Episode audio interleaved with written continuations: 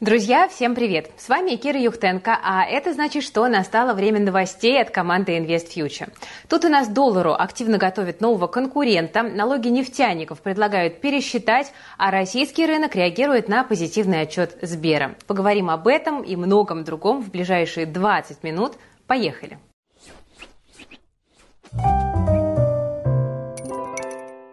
Начнем с нашей постоянной рубрики «Хроники пикирующего рубля». Сегодня у нас почти без изменений. Доллар идет на 95, евро в районе 103. И главный вопрос, который в последние дни волнует, наверное, всех, сможет ли хоть что-то остановить девальвацию национальной валюты. Ну, давайте разбираться. Вообще у рубля есть сильные поводы для укрепления. Нефть дорожает, а ключевая ставка растет. Только, как мы видим, это не работает. Где подвох? Во-первых, дорогая нефть начинает помогать не сразу, тут есть задержка. Цены, конечно, повысились, но поставки могут пройти только через месяц-другой. К тому же много валюты от экспорта остается на зарубежных счетах, в Россию не отправляют деньги без необходимости. Валюту опасно здесь хранить, потому что банки продолжают попадать под санкции. Ну и плюс половину экспорта Россия продает сразу в рублях, а это на курс доллара не влияет. Ну и не нужно забывать, что Юрлс дороже потолка цен может привлечь внимание Запада. Ну а там и новые ограничения не за горами. Из-за этого наш экспорт может снова поломаться, ну и цены на нефть вполне могут пойти вниз. Наш ЦБ вообще ждет Юрлс по 55 долларов вплоть до 2025 года.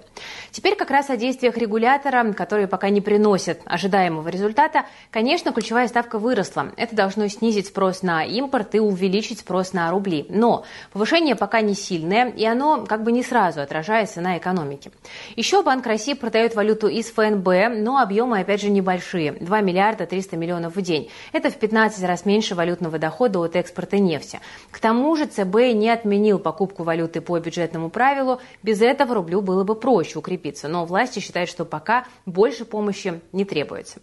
То есть получается, что укрепление, наверное, все-таки будет, но не сразу. Реальный позитив для рубля еще не пришел или пока не закрепился. Ну и к тому же правительство напоминает, что настолько слабый рубль им не нужен. Как говорил первый вице-премьер Белоусов, оптимальный диапазон для экономики и бюджета сейчас это 80-90 рублей за доллар. Мы из него, как вы понимаете, уже вышли. Но не стоит ждать, что дальше доллар пойдет строго вниз. Негатива для национальной валюты полно, волатильность остается, поэтому нам нужно будет следить за новостями, и это можно делать на площадках Invest Future. Вот в ближайшие дни мы расскажем, как не теряться в рублевых качелях и что же делать с валютой. Кстати, волатильный рубль может обернуться неприятностями не только для тех, кто собрался купить валюту, но и для того, кто копит на покупку жилья, потому что есть вероятность, что россияне сейчас будут вкладываться в более привычные и надежные активы, и квадратные метры традиционно находятся на первом месте в этом списке. В результате рынок может разогреться еще больше, и собирать деньги на однушку окажется практически бессмысленно. Накопленные на вкладе проценты просто сожрет растущая стоимость недвижимости. В таких условиях инструментом для хеджирования рисков может стать ипотека. Э, те, кто правильно подобрали программу, скорее всего, выиграют, даже с учетом процентов по кредиту. Здесь математика складывается. Ну а, друзья, чтобы ипотека не превратилась в кабалу, мы для вас подготовили новый мастер-класс вместе с ипотечным брокером Ольгой Конзелевской, опыт которой более 15 лет, мы разберем все нюансы. Что нужно делать до одобрения кредита, как выбрать банк, как правильно гасить ипотеку при потере работы, ну и еще целое множество полезных вопросов. Само собой, мы собрали для участников мастер-классов все акции госпрограммы, которые сейчас действуют, ну а также полезные инструкции, в том числе для ИП и самозанятых. То есть все, что поможет вам сэкономить на ипотеке, обойти инфляцию и преодолеть рыночную волатильность. Ну и, кстати, самое приятное, сейчас к вебинару еще можно присоединиться по самой выгодной цене. Места разлетаются как горячие пирожки, потому что тема сейчас очень востребованная, так что не теряем времени. Ссылочку я оставлю в описании к этому видео. Переходим, регистрируемся. Ну а мы с вами, пожалуй, продолжим дальше говорить про валюты, тем более, что среди них скоро может появиться новый игрок. Я говорю сейчас о единой валюте БРИКС, которая, по мнению участников этого союза, вполне способна бросить вызов доллару. В БРИКС, я напомню, входят Бразилия, Россия, Индия, Китай и ЮАР. Так вот, накануне президент Бразилии снова выступил за отказ от доллара и создание общей валюты для торговли между странами БРИКС. И к тому же он допустил, что в объединение могут принять новых участников. Возможно, это произойдет в конце августа по итогам итогам саммита БРИКС, который пройдет в Йоханнесбурге. Так что у потенциальной новой валюты может появиться еще больше держателей.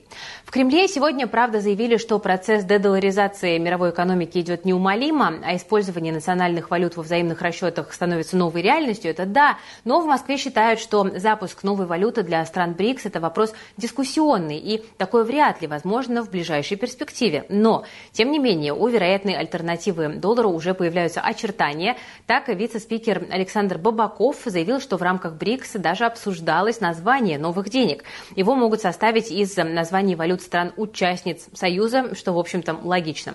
Пока конкретных вариантов он не привел, но мы можем с вами сами пофантазировать, да, кто нам запретит. Ну вот, например, рубль плюс юань плюс реал получается руниал. Или можем скрестить индийскую рупию и южноафриканский рент и получим ру-рент или рендупию. Ну, в общем, простор для творчества тут очень большой.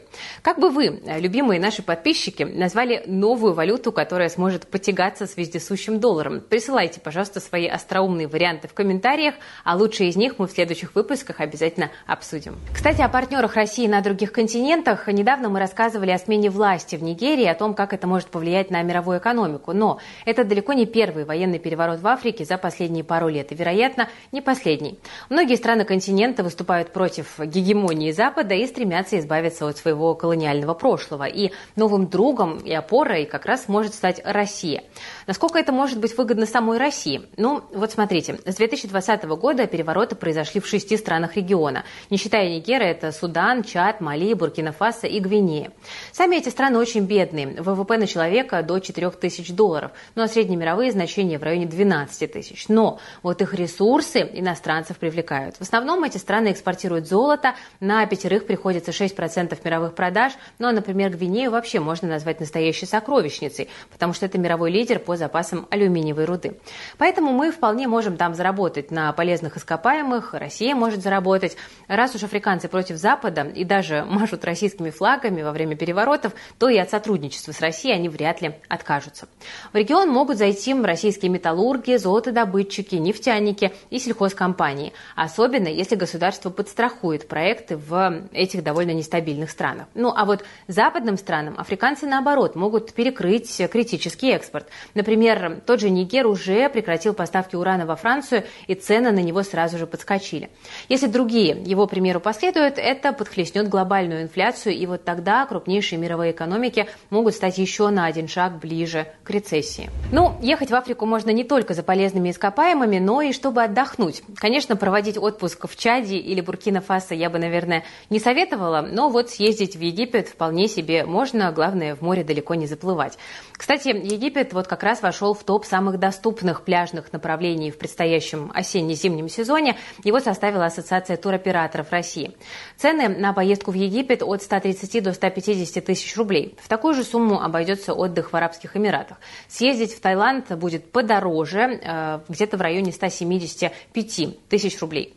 Для сравнения, путевки на Кубу начинаются от 270 тысяч рублей за три звезды. Ну а популярные среди россиян Сейшелы обойдутся в 330 тысяч за номер с завтраками в четырехзвездочном отеле. Но я прекрасно понимаю, что далеко не все любят отдыхать за границей. Многие предпочитают проводить отпуск на родных просторах. Ну вот, например, в июне 84% российских путешественников выбирали поездки внутри страны. И в России, конечно, действительно есть что посмотреть. Алтай, Байкал, Камчатка, Кубань. Ну, в общем, можно долго перечислять. И если вы решили отдохнуть, не выезжая за рубеж, но еще не знаете, куда поехать, то срочно переходите, пожалуйста, в наш канал «Без границ».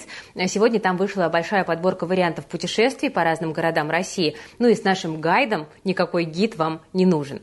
Наша команда собрала самые популярные места и достопримечательности. Просто выбирайте любой город и двигайтесь по намеченному плану. Ну, в общем, переходите по ссылке в описании и планируйте долгожданную поездку. И, кстати, еще чуть не забыла, если в этом году вы еще не успели накопить себе на отпуск, не горюйте, не отчаивайтесь, потому что там же в канале «Без границ» скоро выйдет пост с рабочими лайфхаками о том, как собрать нужную сумму на поездку и при этом сильно не затягивать пояса. Не пропустите. Ссылочка на «Без границ», наш канал про путешествия в описании к этому видео. Если уставших граждан в это непростое время особенно интересует отпуск, то вот государство сейчас больше всего волнует налоги. Особенно при такой дыре в бюджете, которая сейчас больше 2,5 триллионов рублей. Поэтому власти уже больше года думают, как считать налоги для нефтяников, нефтяников, а это, как вы понимаете, все еще основные наполнители госказны. И вот тут есть свежая идея. Глава Петербургской биржи Алексей Рыбников предложил правительству отказаться от применения дисконта нефти Юрлс к сорту бренд для расчета нефтяных налогов. Сейчас предельная скидка составляет 25 долларов. Тут есть, правда, проблема. Во-первых, котировки Юрлс рассчитывает ценовое агентство Аргус, и в следующем году оно прекратит это делать. Ну а во-вторых, цены на Юрлс вряд ли можно назвать объективными. Российская нефть, что называется, сейчас э, продается в серую, то есть никто, кроме самих компаний, а возможно и даже правительства, точно не знает, по каким ценам и сколько нефти Россия экспортирует. Такие уж времена. Ну а для бюджета очень важно перейти к объективному сбору налогов в нефтяной отрасли. Отечественная система расчета, на которую предлагает перейти Рыбников, вероятно, может помочь эту проблему разрешить. Но правительство боится отказываться от дисконта Юрлс Бренд, потому что сомневается в объективности данных Санкт-Петербургской биржи. Вот такая вот картина складывается. Что тут еще важно? От точного расчета нефтяных налогов зависит и динамика рубля, о котором мы сегодня уже говорили. Если рынок сможет объективно рассчитывать количество налоговых поступлений от биржи, то рубль, вероятно, станет менее волатильным. Проще говоря, его уже не будет так бросать из стороны в сторону, как это происходит сейчас. Кстати, сегодня акции российских нефтяников в плюсе. Лукойл и Татнефть прибавили по одному проценту, Башнефть около двух. В целом, индекс Мосбиржи, видимо, всерьез нацелился взять высоту в 3150 пунктов. Пока что силенок еще не хватило, но чуть-чуть. Тем не менее, российский рынок себя сегодня отлично чувствовал. И, кстати, не без причин. Сразу несколько крупных эмитентов сегодня представили нам свои финансовые отчеты. И там довольно много позитива. Давайте начнем со Сбера, который не перестает радовать своих акционеров все новыми и новыми рекордами. Во втором квартале Большой Зеленый банк заработал 380 э, миллиардов рублей. Это на 6% больше, чем в первом квартале. Чистая прибыль за 6 месяцев почти 740 миллиардов. Рентабельность капитала за полгода свыше 25%. Откуда такие большие числа? Банк активно кредитовал физиков и юриков и за второй квартал выдал кредитов больше, чем на 6,5 триллионов рублей. Это самый большой объем за всю историю банка.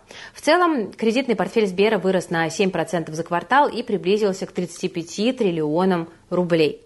Акции Сбера как были, так и остаются самым востребованным активом на Мосбирже. Сегодня утром после публикации отчета стоимость компании выросла на 1%. В начале августа сумма дневных торгов по акциям банка достигнет 70 миллиардов рублей и выше. Так что э, Сбер продолжает ставить рекорды. Аналитики уверяют, что если Сбер сохранит такие темпы роста, то к концу этого года его чистая прибыль может достичь полутора триллионов рублей. При этом дивиденды, вероятно, установят новый рекорд в 750 миллиардов. Половина этой суммы получат именно частные акционеры банка, то есть мы с вами.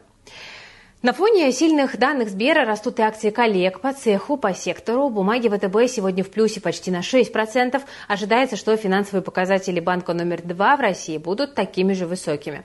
Кроме того, на 2,5% подорожал Тинькофф банк. Бумаги гораздо менее э, крупного банка Санкт-Петербург прибавили около 13% сегодня. Весьма позитивный отчет сегодня представил и IT-гигант Ростелеком. Выручка за первое полугодие выросла на 15% и составила 324 4,5 миллиарда рублей. Чистая прибыль увеличилась на 18%, почти 27 миллиардов. Количество подключенных абонентов Ростелекома за первые 6 месяцев этого года выросло на 5-6%. Основными драйверами роста компании стали цифровые сервисы и сегмент мобильной связи. Своих инвесторов сегодня порадовала и Beluga Group, крупнейший производитель алкоголя в России. Чистая прибыль компании за 6 месяцев почти 10 миллиардов рублей. Это в 7,5 раз больше, чем в прошлом году. На этих новостях акции Белуги выросли на 4 с лишним. Кстати говоря, интересная еще новость по Белуге. Сегодня компания объявила, что хочет поменять название на Nova Group.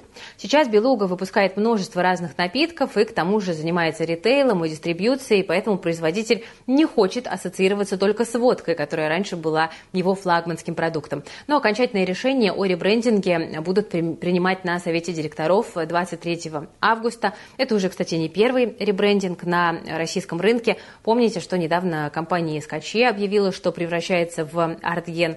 Ну, в общем, бизнес растет, развивается и меняет свой имидж. Ну, надо сказать, что сильный отчет – это только один из факторов роста компании. Например, вы знаете, что объединяет подъем акций X5, EMC и Озон?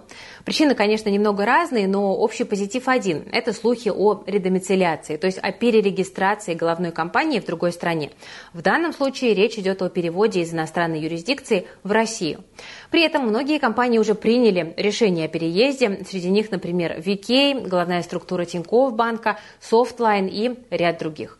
Кто следующий? Ну, на самом деле, потенциально все, кто попадут в список экономически значимых организаций, сокращенно ЭЗО, членство в этом перечне автоматически не означает, что компании перерегистрируются в России, но шансы тут существенно повышаются. Среди потенциальных кандидатов на попадание в список ЭЗО, странное название, ну ладно, Яндекс, конечно же, ну а также все операторы связи и, скорее всего, весь топ банков с российскими корнями. Возможно, кстати, еще и Русагра. Что это значит для инвесторов? Тут можно сказать, что цены на бумаги во многом разгоняются именно на слухах о переезде в Россию, но вряд ли этот импульс будет полностью включен в цену активов. Но редомицеляция может стать поводом для ребалансировки портфеля в пользу тех, кто уже переехал, потому что, ну, понятно, что по ним ситуация прозрачнее. Но, конечно, тут без рисков не обойтись. Вы понимаете, что компании регистрировались там, где налоговые кодексы, ну и в целом корпоративное право устойчивее, чем в России. Наше законодательство более подвижно, переход крупных активов не всегда прозрачен, так что после редомицеляции переехавшие компании в теории могут столкнуться с новыми трудностями, а это, в свою очередь, может ударить и по розничному инвестору. Эти риски тоже нужно держать в голове. Кстати, вот как раз нам тут в комментариях написал инвестор Яндекса, бумаги которого оказались заблокированными, э, спросил, что делать, чего ждать. Ну, тут могу посоветовать просто ждать и надеяться, что компания все-таки переедет в Россию. Тогда, вероятно, можно будет провернуть то же самое, что и с еврооблигациями в прошлом году. Тогда российские компании начали менять их да, на свои замещающие банды. И так многие инвесторы смогли вернуть доступ к своим бумагам и снова стали получать выплаты. Ну вот, собственно, ждем э, такого сценария. А сейчас, друзья, будут плохие новости для любителей кофе, к которым относится и львиная доля, кстати, нашей редакции, и я в том числе.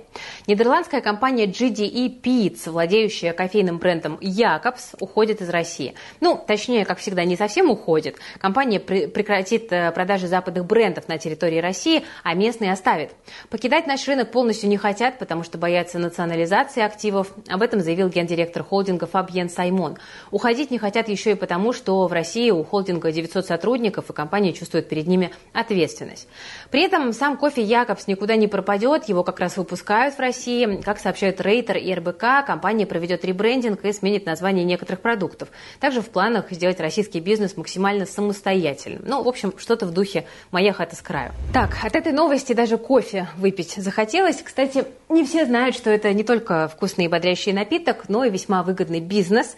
Сейчас наша команда как раз готовит классный репортаж о том, каким образом устроен мировой рынок кофе, как на нем можно заработать. Так что э, все, кто любит кофе, как и я, и все, кто любит бизнес, как и я, следите за обновлениями на нашем канале. Взбодрилась и продолжу. В завершении выпуска хорошая новость для тех, кто любит отдыхать на турецком берегу, потому что теперь сделать это будет э, можно комфортнее.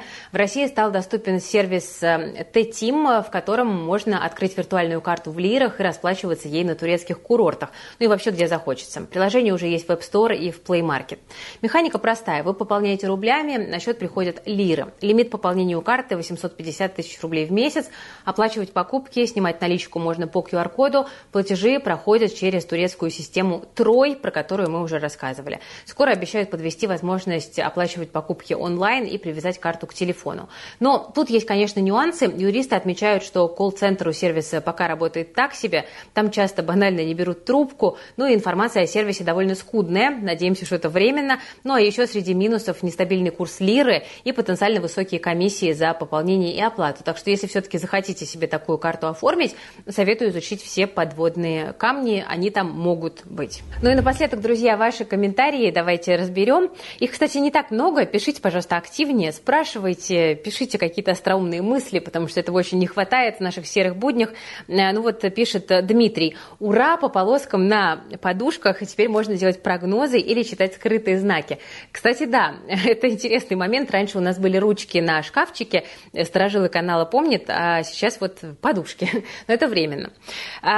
Инга спрашивает, Кира, скажите, пожалуйста, что у вас за модель микрофона петлички? Очень нравится звук. У меня Роде, это австралийская, по-моему, фирма. Действительно, кстати, очень хорошие петли, могу рекомендовать. Так, и еще вопрос. Юзер ZZ, в общем, без имени, пишет, здравствуйте, Кира, расскажите, как регистрироваться на Binance. Смотрите, коротко не расскажу, но вообще-то это есть у нас на курсе по криптовалюте. Кому интересно, вот, собственно, приходите к нам учиться – А еще у нас есть прекрасный бот э, по крипте. Не хотела перебарщивать с рекламой наших продуктов, но оставлю на него ссылочку. Там как раз вот есть три бесплатных урока для начинающих по криптовалюте, а потом уже можно перепрыгнуть в большой курс, и там как раз вот все детали, все нюансы Дима Смирнов, наш прекрасный эксперт, вам будет рассказывать. Тут еще где-то был комментарий про то, что с новым светом я стала выглядеть моложе. Знаете, давайте скажем по-другому. Давайте скажем, что э, свет э, в, нашем, в нашей предыдущей локации был неудачный и делал меня старше. Мне такой формат нравится больше. Дорогие друзья, сегодня на этом у меня все. Вы смотрели Invest Future. С вами была Кира Юхтенко и наша большая дружная команда. Если вам нравится наша работа, то не забывайте, пожалуйста, ставить лайк под этим видео, подписываться на канал и жать на колокольчик. Берегите, пожалуйста, себя, своих близких, свои деньги. До завтра.